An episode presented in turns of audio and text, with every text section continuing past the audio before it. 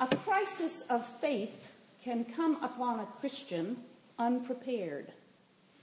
It's almost as if we wake up one morning and all is changed. A major loss or an injustice we've suffered can create doubt.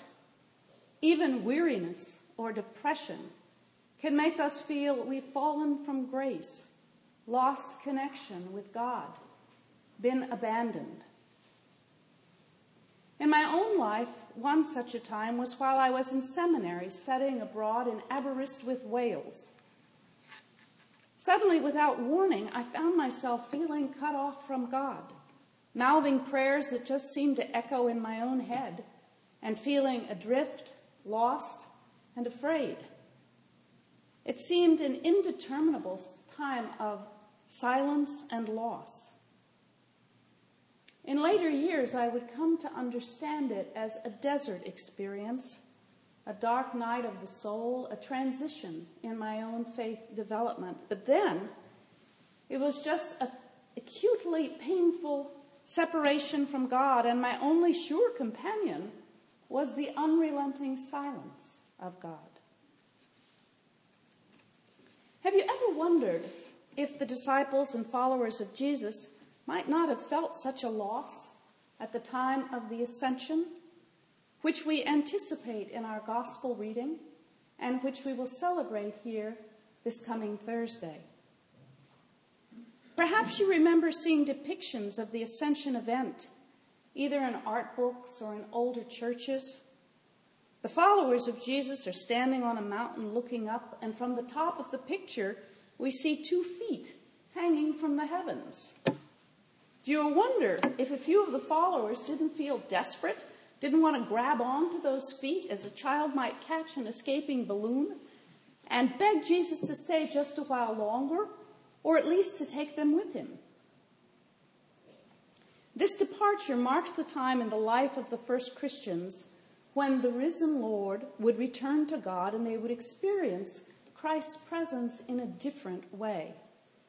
The event is chronicled several places in Scripture, with Luke's account in the Acts of the Apostles being the most complete and least questions. In that account, Jesus concludes 40 days of being with the apostles since the resurrection. He promises that they will receive the power of the Holy Spirit, and then he's lifted up and a cloud takes him out of sight. After he is gone, two men in white robes appear, proclaiming that Jesus will return in the same manner that he left. In the gospel accounts, the ascension is only told by Luke, or perhaps in the questionable longer ending of Mark. But neither John nor Matthew have an ascension tradition. However, in Matthew, Jesus takes the 11 disciples to a mountain and there commissions them. He concludes his ministry by urging them to remember that he will be with them always, even to the end of time. And in today's gospel lesson from John, Jesus tells the disciples, I am going to the Father. And he also says, Peace I leave with you.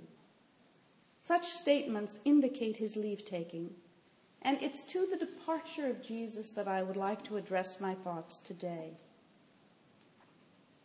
Anytime love goes away, someone we love goes away, whether they move or they die, we experience loss. If they move away, that loss can be remedied with letters and phone calls and visits, but we still miss them and the former closeness we enjoyed. But if they die, or there will be little means of contact, such as we had before, the loss is profound. There are stages of mourning that we pass through in coming to terms with every loss.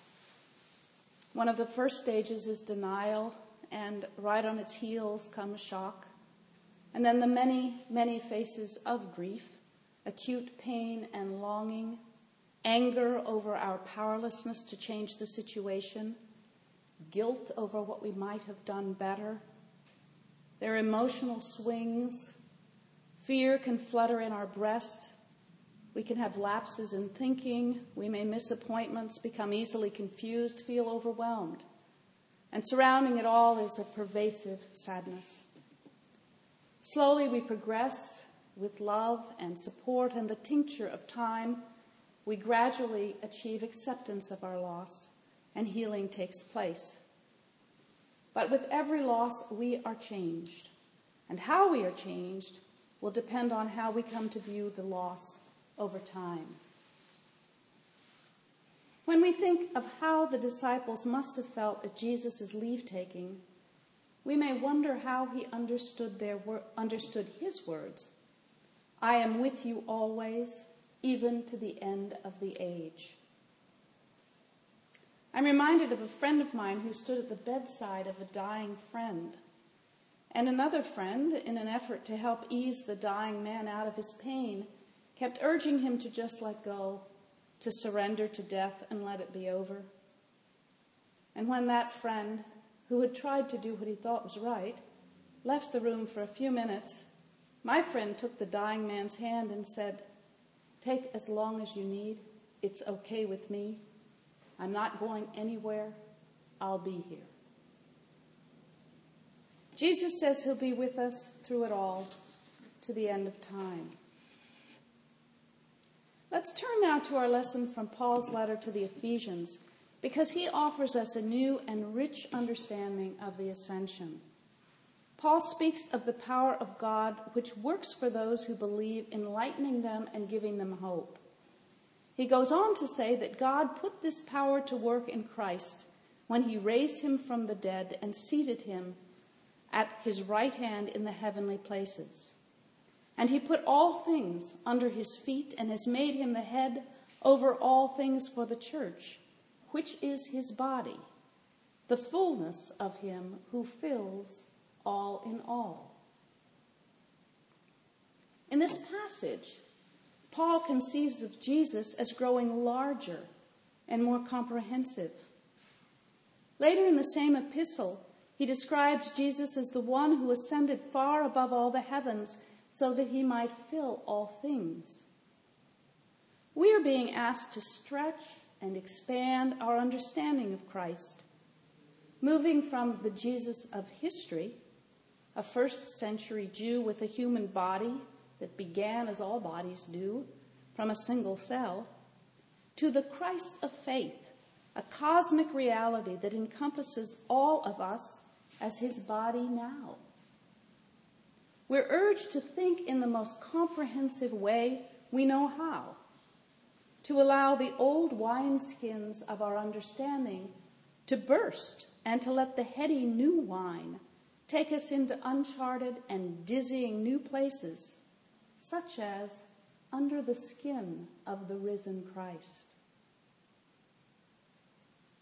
In the Last Supper, painting by Salvador Dali, Jesus is seated with his disciples and on the table, broken before him, is the bread that he's consecrated to be his body. At first glance, the painting looks like many depictions we've seen of the Last Supper, but a closer look shows that an amazing thing is happening in the picture. The body of Jesus, the body of Christ, is becoming transparent, and we can see through his chest and arms to the sea and the boats behind him. Through him, we are seeing the world, but we're seeing it differently. And he is becoming the world. The 20th century paleontologist and theologian Teilhard de wrote Since first you said, Lord, this is my body, not only the bread of the altar, but to a certain extent everything in the universe that nourishes the soul for the life of spirit and grace has become yours, become divine. It is divinized, divinizing, and divinizable. Every presence makes me feel that you are near me. Every contact is the touch of your hand. J.B. Phillips, who translated the Bible, coined the phrase your God is too small. We might better understand the ascension as the completion of a mystery that challenges and amazes us. In the letter to the Ephesians, Paul prays that the eyes of your heart may be enlightened, and such an understanding of Christ becoming the cosmos will strike each of us as no less than revelation. In going to God, Jesus has transcended space and time, entering all space and all time, and visible in all the forces of the universe if we have eyes to see. I began by telling you about a crisis of faith that I underwent, but I didn't tell you how it was resolved. Over time, the silence of God that had been so cold and distancing started to change. I began to sense a presence in its depths and gradually found comfort in it. Eventually, I found my theology changing, and in time, I realized that the silence of God was paradoxically the way God had spoken to me and had enabled me to find my own voice. I found within myself that I was part of Christ's body, that God was still with me, teaching me in a new and deeper intimacy and seeking me as actively as I had been seeking God. The poet Mary Oliver wrote, Every year, everything I have ever learned in my lifetime leads back to this the fires and the black river of loss, whose other side is salvation. In every loss, there are seeds of change. Haven't you found that your losses are often the means by which you grow? I think it's the same for an individual as for a congregation and a community. In retrospect, don't you sometimes find that what initially looked like a great loss came to give you a great gift? I know that is so with the departure of Jesus, the person of one being who taught, loved, healed, challenged, and transformed people in first century Palestine has been transformed by the power of God to fill all creation with the presence of a sacrificing love. And as we heard in the first lesson with the story of Lydia, one which actually opened the door to the gospel moving into Europe, the love that traveled from God to Christ, then to the apostles, and on to the early church, and now to us. We see how it began. Jesus promised that he would be with us always, even to the end of time. Let us seek to find him in the world around us, especially when we feel lost and alone. Let us trust that there is presence there seeking us, even when we don't perceive it. And let us remember that we are all Christ's body now, and that through Christ and with Christ and in Christ we participate in the fullness of the one who fills all in all. Amen.